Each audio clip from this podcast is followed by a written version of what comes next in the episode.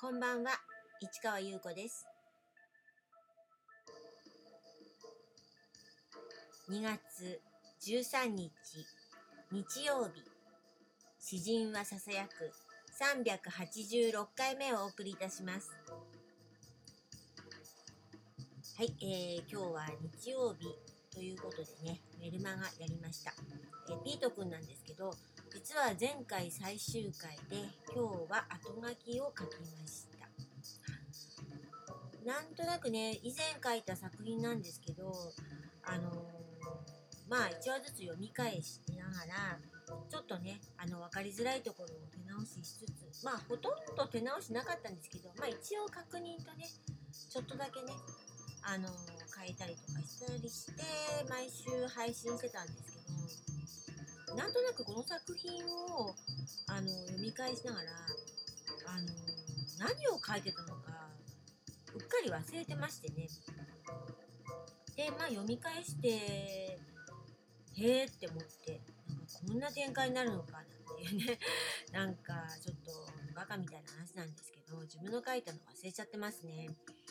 で1話完結みたいな感じでの連作童話だったね。でこの作品がね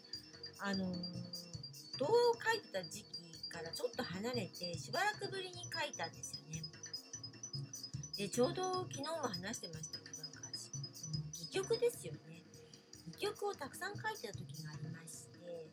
でそれがなんかいろいろ原稿が見つかったっていう話もしましたけれどもその辺りであの連作童話をなんか書き始めるんですよね。でそれがピート君だったんですけどあの少年ですね男の子のピート君とあとレイジーさんっていうねおじいさんとの2人暮らしの話なんですけどあの架空の島というか島グリーングラス島というね島に2人は住んでていろんなあの島の人々とか動物たちとかお友達とかといろいろちょっとまあ、いろんな話があるっていう感じなんですけどおじいさんが魔法を使わない魔法使いなんですよ。でこれがねあの、18ぐらいですかね童話を書きたいなと思ってた頃まあ演劇をねその時いきなり始めたっていうのをちょっとすごい前に詩人はささやくで話したことがあるんですけど17歳ぐらいの時にあのとした小説を書いてそれをあの舞台用にあの戯曲にしてで友達とあの文化祭でねあの演劇やったなんて話をしましたけれどもあのその辺りからあのなんていうか作品を仕上げるっていうことに面白みを感じてでその前から物語を書きたかったけどなかなか書けなくてね書き終わることがなかなかできなかったからそれをきっかけになんかすごくやりたくてで小説はちょっと大人の話は難しいけど童話なら書けるんじゃないかと思ってやったんだけどやっぱそれも難しくてでも童話を書くのは大人の童話を書きたいって思ってたからまあちょっと大人が主人公だったりする。ただやっぱり自分の年齢とかを考えると大人といってもやっぱり10代なんですよね。自分と同い年ぐらいのイメージで書いてたりとかはしてて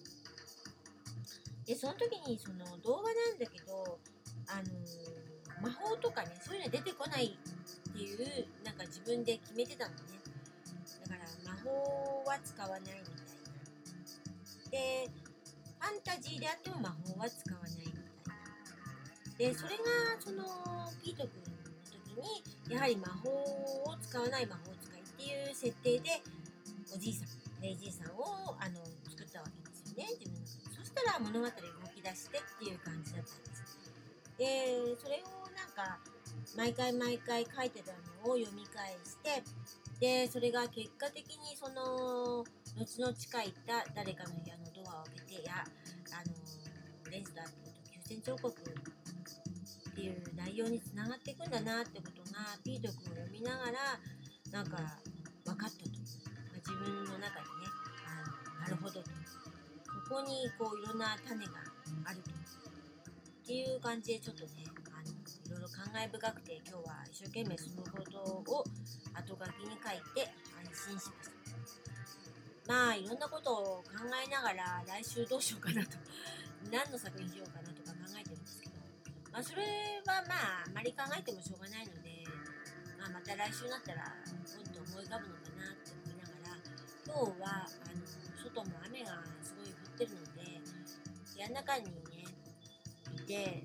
まあ、例のあのザ・シネマメンバーズですよ。映画ね。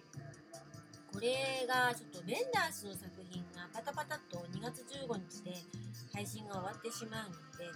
えー、ギリギリになっちゃったんですけれども今日はパリテキサスを見ました。でこれ、えー、1984年の作品ですで当時やっぱり私20代の時にこの作品を見ました。ですごく良かったと思ってはいたんです。でまた見てみたいなと思って今日に至るという感じなんですがで冒頭とかねこうさまようねあの主人公っていう。この辺りはねなんか覚えてるというか映像はなんか覚えてたん全然やっぱり忘れてまして。であのナターシャ・キンスキーが出てくるとかその辺のことは覚えててでちょっとその辺の会話というか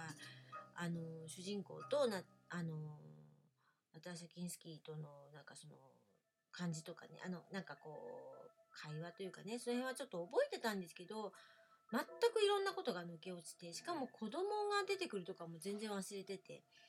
でなかなかこれがね素晴らしい映画だったんですね。でライクーダーがね音楽なんですけどこの時もねそれに感じてたなと思ってライクーダーの、